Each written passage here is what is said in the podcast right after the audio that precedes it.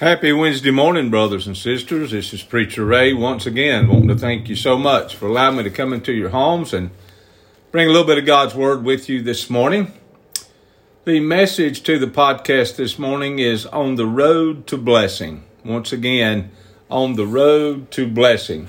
We're going to be talking starting out in 2 Corinthians chapter 9, verses 6 through 11. So while you're turning there to Bibles, 2 Corinthians chapter 9 verses 6 through 11. Remember this, the person who plants a little will have a small harvest, but the person who plants a lot will have a big harvest. Each one should give then what he has decided in his heart to give. He should not be sad when he gives, and he should not give because he feels forced to give. God loves the person who gives happily, and God can give you more blessings than you need. Then you will always have plenty of everything. You will have enough to give to every good work. It is written in the Scriptures He gives freely to the poor. The things He does are right and will continue forever. God is the one who gives seed to the farmer, and He gives bread for food, and God will give you all the seed you need and make it grow.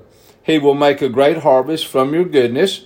God will make you rich in every way so that you can always give freely and your giving through us will cause many to give thanks to God.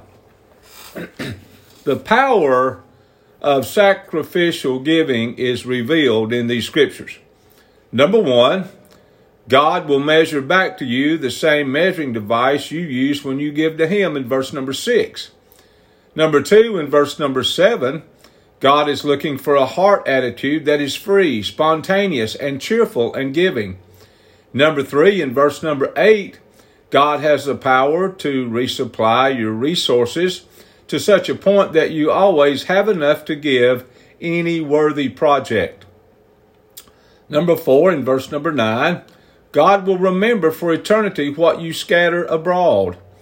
And number five, in verse number 10, if you have a sower's heart and are faithful, God will give you more and more seed to plant. And finally, Number six, God will prosper you financially so you can become a big resource for his kingdom on the earth in verse number 11.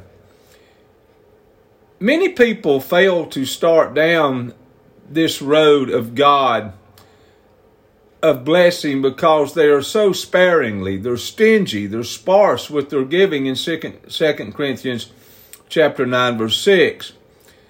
We need to step through the gate.